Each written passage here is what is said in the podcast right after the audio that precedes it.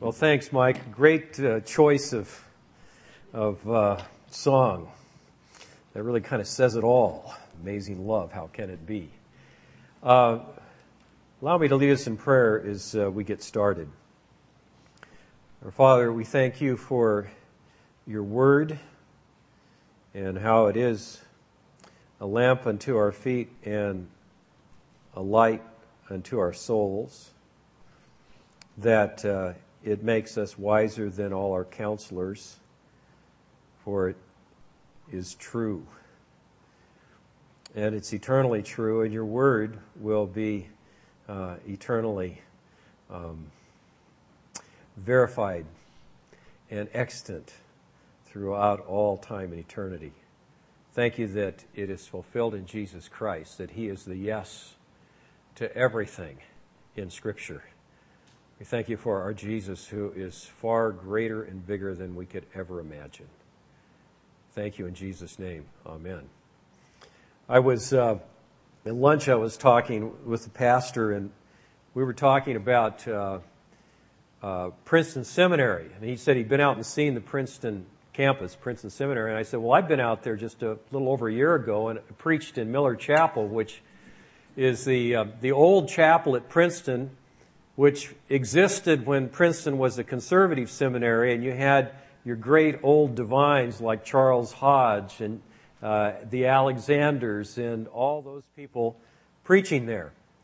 And uh, so I was there for the Alliance of Confessing Evangelicals, and they asked me to give uh, a lecture. But uh, I recalled a story at the end of that. And the story is is that there was a famous old Princeton prof in the days before the fall named Robert Dick Wilson.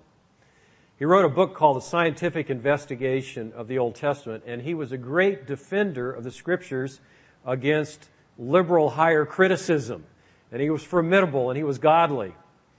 And on one occasion in Miller Chapel, chapel in which I preached, that's why it was so pointed to me, that a student had come back. He'd been out of Princeton for about a decade. He'd been one of uh, Dr. Wilson's students.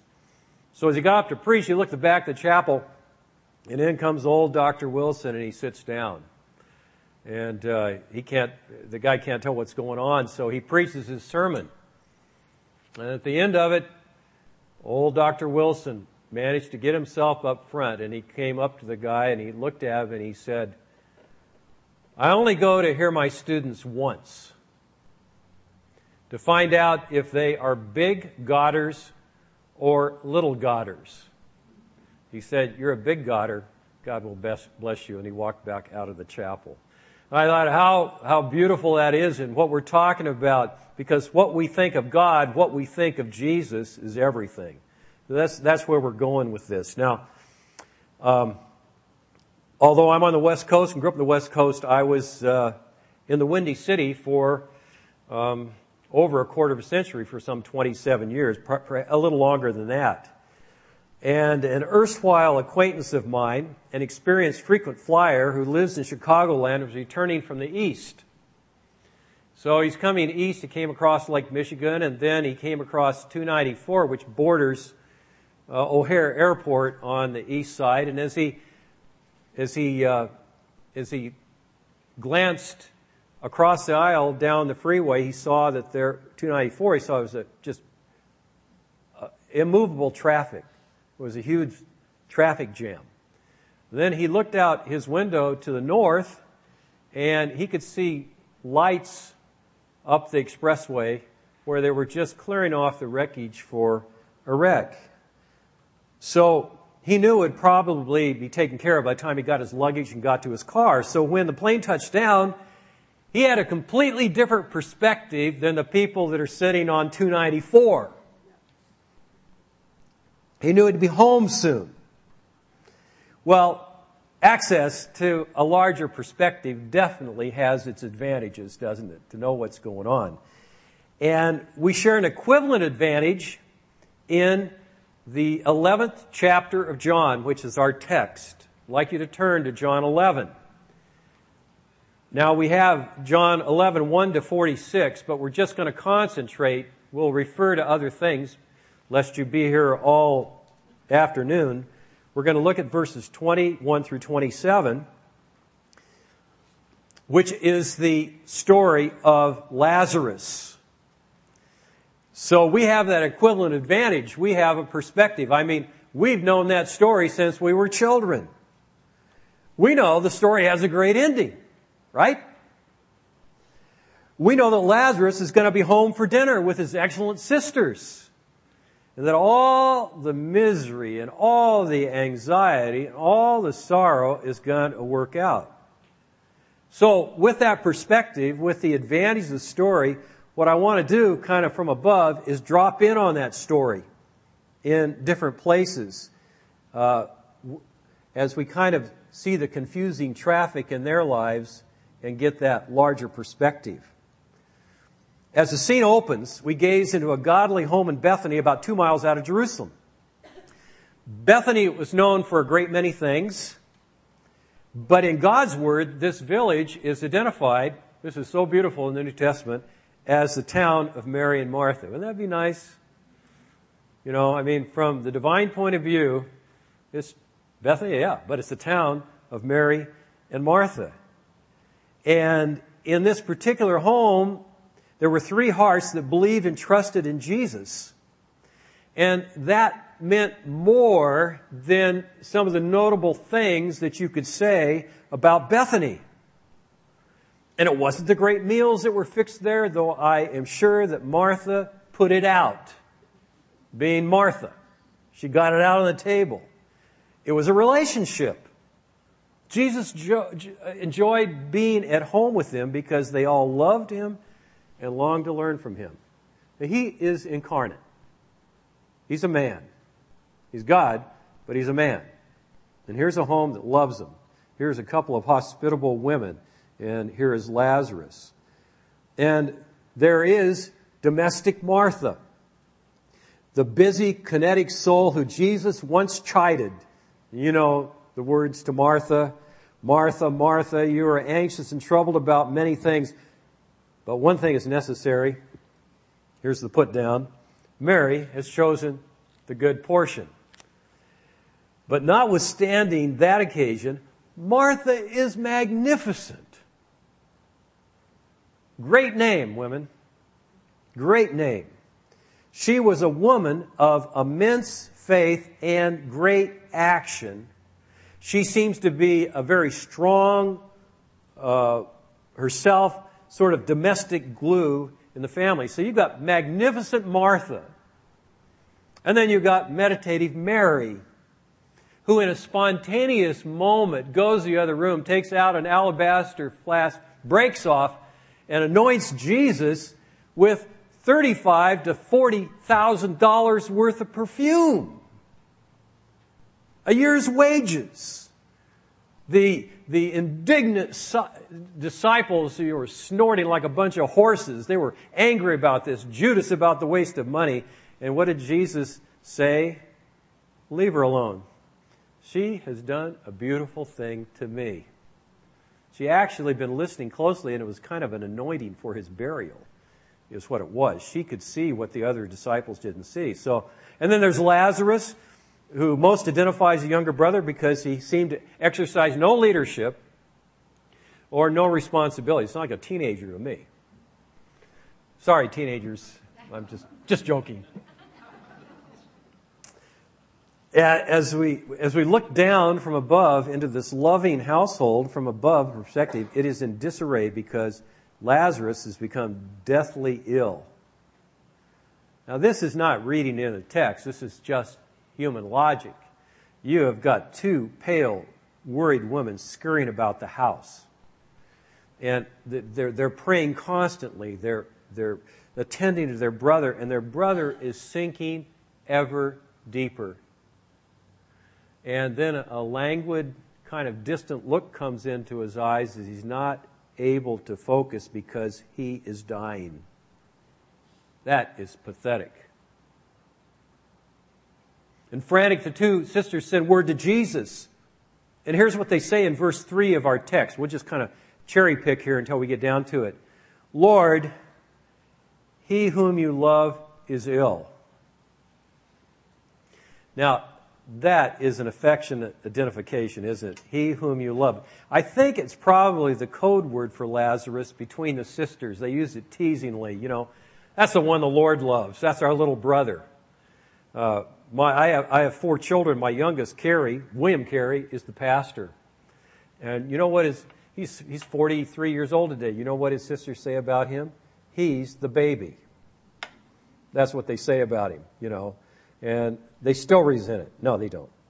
But, uh, but you understand what I mean. You, you got this kind of familiar, your favorite, our little brother, the one whom you love is sick. And they assumed, I mean, with this great affection for Lazarus, the Lord immediately make his journey and attend to him. And their favorite. But that was not to be. Because Jesus lingered two more days during the space of which Lazarus died. And as the text makes clear in verses 11 through 14, he knew it. He knew he died. Hadn't been told, but he knew it. He knew he was dead. So from ground level, on the freeway of life, mid life's traffic, amidst the sirens and the flashing light, it appears that he neither understands nor cares.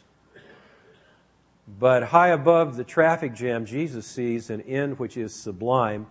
In fact, he has ordained the end for these his beloved children. Now, here's essential wisdom for us, and you, you can see where this is going, because when we are ravaged by life, it is so difficult to believe that we are really loved. Now, you know, I, I, um, in the last two years, have lost a granddaughter. Um, walking home from junior college, just out of high school, her earphones on, walking the sidewalk, man has a heart attack behind the wheel of his car, accelerates and hits her from behind and kills her outright. You know, I, I mean, I, our, my family is not unknown to tragedy. I think you can understand how wrenching that is when I think of Caroline. Caroline Noel, born December 7th, 21 years ago now. Um, one of our black granddaughters, rescued from the inner city of Chicago. She's now with Jesus just maturing, just coming into herself and her majority. So sometimes when life is difficult, it's difficult to believe that we're loved. But God knows and presides, and He is all powerful. And He has an end in mind which is glorious. But the glory is yet to be revealed. And we can be sure of this. The ultimate glory, we've been talking about glory, far exceeds what Lazarus would soon experience. The glory that awaits our Caroline, the glory that awaits us, far exceeds what is going to happen to Lazarus. Now, when Lazarus died, his breathing stopped, his haggard sisters rose from his bedside, and a cry went up from their house to the streets of Bethany. This is, this is, um, this is Bethany. This is the environs of Jerusalem. This is Israel. And Lazarus is prepared for burial, dressed in a white linen gown, pointedly known in Hebrew literature as a traveling dress. Isn't that interesting? So his traveling dress is put on him, and he's wrapped lovingly with bandages and spices by his sisters, their little brother. And then the broken-hearted sisters led a procession from the grave. And the tomb, or as in tombs, some memorial speeches were made, and then the mourners formed kind of a gauntlet through which the, the sisters passed away from the tomb with everyone wailing. Went home. By the time our Lord had decided to come, it was the fourth day, the day when the ritual of mourning reached its highest point because the body was decaying. You go near that grave and you could smell the stench of death coming through, the stench of hopelessness. Well, Martha evidently had been quietly made aware that the Lord was outside Bethany. Somebody had let her know, come in. She'd probably, that is Martha, had slipped out unseen and went to the outskirts of town to meet him.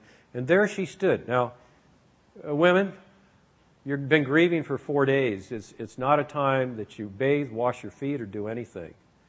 So here's this woman backlit by the bright countryside, and she is pale and grieving and weary and disheveled. So she's there. And before her is Jesus just on the road and his dust covered disciples. It's quite a scene, isn't it? And Martha speaks first. Verse 21. Lord, if you had been here, my brother would not have died. Uh, I think this refrain, Lord, if you had been here, it often come to her and her sister's lips. If the Lord was only here, if Jesus was only here, where is he if he was only here? Because Mary, in verse 32, repeats the same phrase to Jesus, Lord, if you'd been here. The weight had been agonized and they thought that he would surely come moment by moment and save the day. And finally, in their intense sorrow, they repeatedly said to each other, if only he'd come. Lazarus would not have died.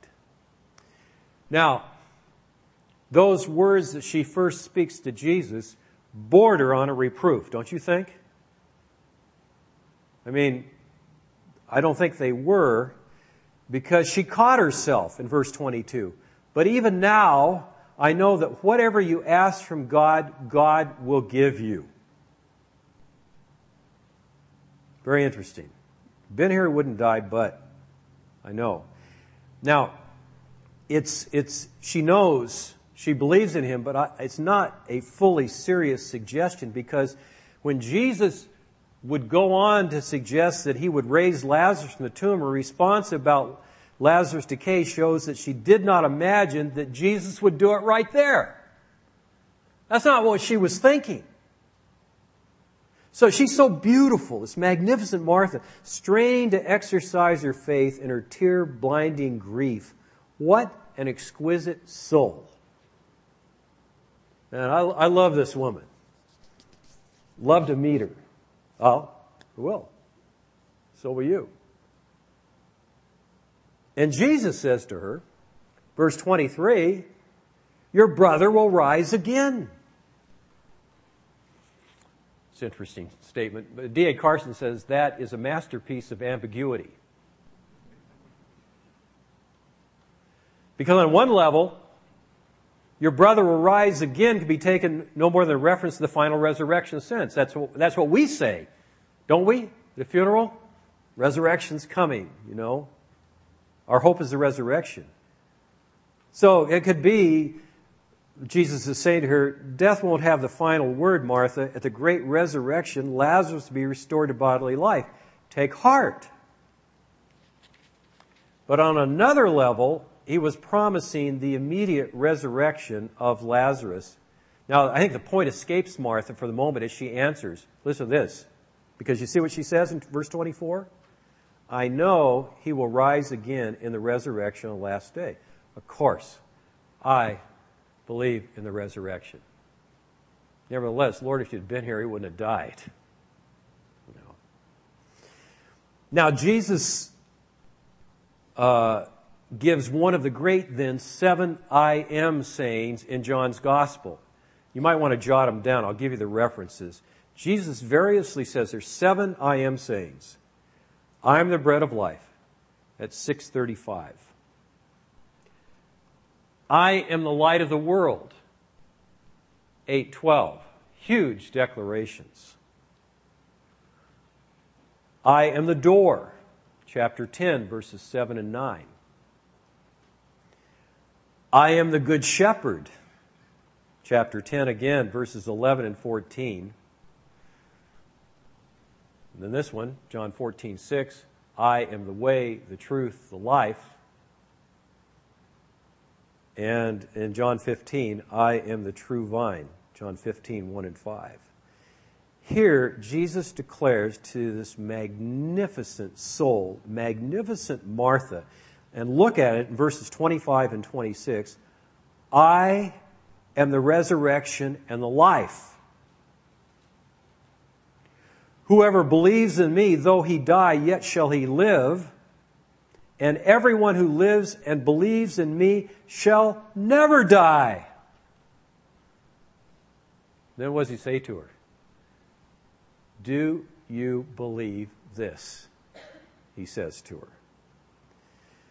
Now, as you look at, you unpack that, notice that he didn't say, Martha, I've got resurrection power. Uh, Martha, I do resurrections. What he said. Um, or, I will be resurrected. All of which he could have said of himself, but rather he said, I am the resurrection. I looked it up in the French because it sounds so elegant. I won't say it, but it's just, je suis, you know, la resurrection. Um, uh, my being is the resurrection. Or if you want to put it in cold analytical terms, I am ontologically the resurrection. Resurrection is here. Resurrection is me. Moi. And so, it's just very, not very far along in John's Gospel. On that first Easter morning, this Jesus, this I am the resurrection, exploded from the tomb. He is eternal I am today, and there is no resurrection apart from Him. He is the resurrection, and only those that are in Him will be resurrected. And then don't forget the second half of the declaration. I am the life. All life is in him. There is no eternal life apart from him. I mean, this is huge. There stands Martha, disheveled, tear stained, dirty. There's Jesus with the dust of the road on him, and he has said, Do you believe this. Um, looking very closely then back at verses 25 and 26, notice he uses the verb believe three times. I am the resurrection life.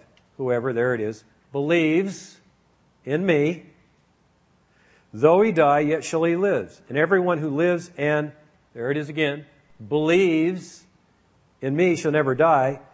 Do you, Martha, believe this. I Think he's trying to make a point?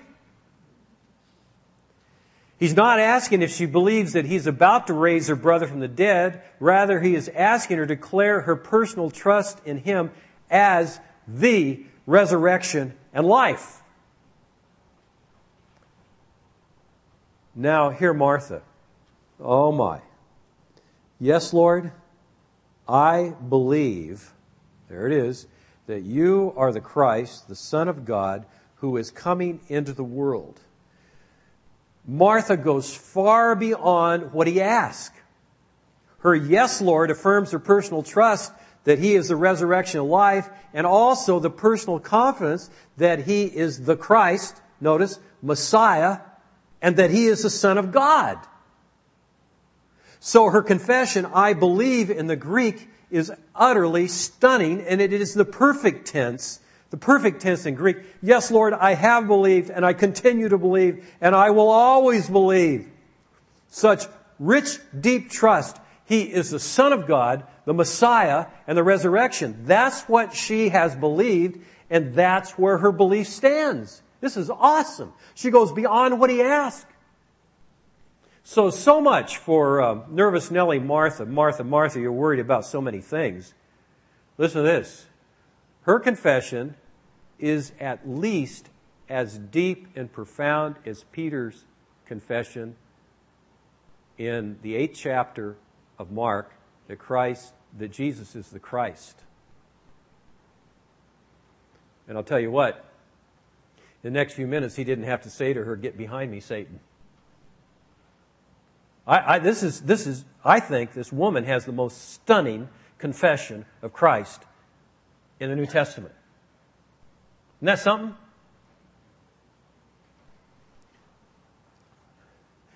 Well, while Martha was meeting with the Lord, Mary was back in the house. And back in the house, all the turn- furniture is turned toward the wall. That was tradition at funerals. So that the mourners are either sitting on the floor or low lying stools that they had brought. You couldn't sit on the furniture in the house.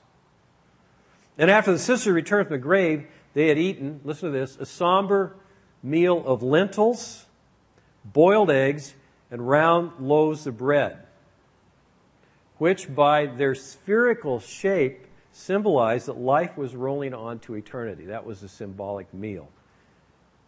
I rather suspect that Mary had not eaten much since then. And she was most certainly unkempt and barefoot because mourners were committed not to washing themselves or wearing sandals. And the traditional mourning had reached its peak on this day because Lazarus' beloved body was decomposing. So now, magnificent Martha summons her meditative sister Mary of Bethany. Verses 28 through 32. I'll read them. When she had said this, she went and called her sister Mary, saying in private, The teacher is here and is calling for you. And when she heard it, that's Martha, she rose quickly and went out to him. Now, Jesus had not yet come into the village, but was still in the place where Martha had met him on the road. When the Jews who were with her in the house, consoling her, saw Mary rise quickly and go out, they followed her, supposing she was going to the tomb to weep there. Now, when Mary came to where Jesus was and saw him, she fell at his feet, saying to him, She's at his feet. She's different than Martha, isn't she? She's on the ground. Lord, if you'd been here, my brother would not have died. The same words. Now, there's only enough time in the time we have to briefly reference Jesus' response, which was anger. Verse 33 and 34 When Jesus saw her weeping, and the Jews who had come with her also weeping, he was deeply moved in his spirit and greatly troubled, and he said, Where have you laid him? They said to him, Lord, come and see. Now, I want to say it's inadequate to note that he was deeply moved in spirit or groaned in spirit or sighed heavily because he was indignant, angry. That's what the words signify. He was angry with sin, its effects, and angry with the unbelief of those who were grieving like pagans without hope. And secondly, there's sorrow because it tells us, verse 35, Jesus wept.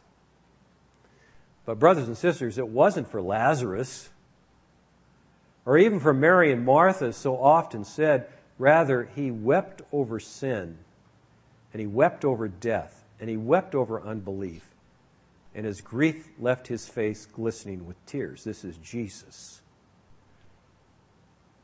Now, Jesus' display of emotion by those around is interpreted in two ways, both interpretations curiously right and curiously wrong. To some, Jesus' tears before Lazarus' tomb testified how he loved him. That's what they say in verse 3. And the word is phileo. This is deep friendship, love. And their conclusion was true. Jesus did love those sisters and he loved Lazarus, but Jesus' tears were hardly evidence of it in the way the Jews imagined because they understood his grief to be a despairing grief for Lazarus and his sisters. Others remembered the spectacular healing of the man born blind and wondered why somehow, if you could do that, why didn't he do it for Lazarus? And on one level, the reasoning is sound. Jesus did heal the blind man, and he could have prevented Lazarus from dying. So they're puzzled and they're confused. Nevertheless, even to ask the question in this way betrays deep unbelief. Now, here we go. A typical tomb in Jesus' day was a hollowed out room, perhaps in a hillside. It typically had eight spaces on the wall, three on each side and two in the back. So you could have eight bodies in a tomb. And Lazarus' tomb could well be occupied by other bodies. Some really old, some recently deceased and in the process of further decomposition. In fact, in those tombs, they oftentimes take the real old ones out and put new ones in. Nice place, these tombs. Talk about that is a mortuary. Believe me. Agitated, Jesus asked for the stone to be removed. And listen, Martha, okay, Martha's made the great confession, objects the, the idea is with all this misery, why open the grave and let out the stench? Why look on the decomposing face of our brother's rotting corpse? But you see, she didn't have the slightest idea. She knew he, the, the, about the ultimate resurrection. She knew who he was. He's the Messiah. But she didn't have the slightest of what was going to happen. So Jesus insisted, verse 40, Did I not tell you that if you believed, you would see, here it is, the glory of God? The stone was rolled away. And Lazarus, freshly wrapped, um, I won't say redolent, but uh, smelly body is in view and it's not a nice smell. The tense crowd pressed closer and quieted. There's no more weeping, but there is, I wouldn't call it a macabre curiosity, but they're peering into the darks of the tomb and they're smelling it. And our Lord's moist eyes are fixed on the darkness. Verses 41 and 42. So they took away the stone, and Jesus lifted up his eyes and said, Father, I thank you that you've heard me. I knew that you always hear me, but I said this on the account of the people standing here. Why? That they may what? Believe that you sent me. There it is again. And then Jesus called out in a loud voice. Now, if he called in a loud voice, I won't do it right here. But it would be, Lazarus! come forth. It wasn't like Lazarus come forth.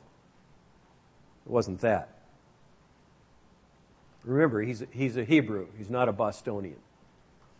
And he calls out. And they saw movement. And Lazarus' body edged off the shelf, then stood erect, shuffling out mummy like into the daylight in its wrappings. Mary and Martha rushed to him. Now let's, let's get, let's get up, let's get up in the sky looking down on 294. Wrappings are tossed into the sky. They wept, they hugged, they danced barefooted. It's party time in Bethany. These are Hebrews. What a spectacle from above. Lazarus and his sisters circling around in joy midst the fallen grave clothes. Can you see it? Shouts echoing off the rocky landscape to heaven. He is alive. It was him. It is here his firm, youthful body. Lazarus is alive. And heaven knew what it was. It was an acted, real life parable of the life giving power of Jesus, who is the resurrection and life. This isn't the great resurrection, but this is a proto resurrection. To give us a sense of ultimately what's going to happen. And come Easter morning, this same Jesus, a few days later, is catapulted from the grave. And Easter, Resurrection Day, waits all his children. And guess what? We will dance on new, healthy feet on that day. And our songs won't echo off the rocks, they'll echo off the stars. A little poetic, perhaps, but pretty close to the truth, isn't it?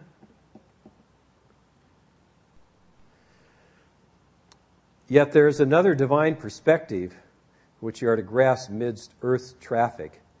Resurrection, and this is the big deal, and everybody ought to hear resurrection is only for those who believe.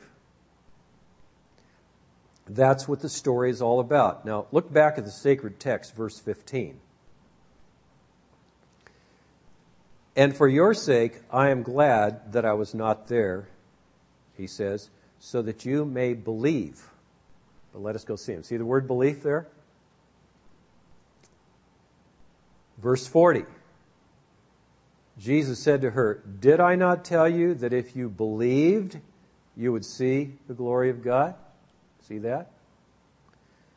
Verses 41 and 42. So they took away the stone, and Jesus lifted up his eyes and said, Father, I thank that you heard me. I knew that you always hear me, but I said this on account of the people standing around, that they may believe. You see it? Now, the great theme of the book of John, the melodic line of the book of John, is John 20, verses 30 and 31. That's the theme of the gospel. And I'll just quote it for you. You probably know it. Now, Jesus did many other signs in the presence of the disciples, which are not written in this book, but these are written so that you may believe what? That Jesus, Messiah, is the Son of God, and that by believing you may have life in his name. And then verses 24 and 25. Jesus speaking, I am the resurrection of life. Whoever believes in me, though he die, yet shall he live. And everyone who lives and believes in me shall never die. Do you believe this?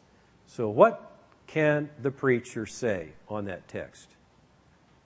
Do you believe this?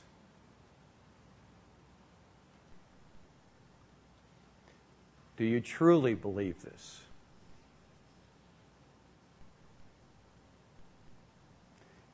Does your belief is do you believe in such a way that it's not just intellectual and esoteric and cold, but do you believe this with all your heart? Do you believe this?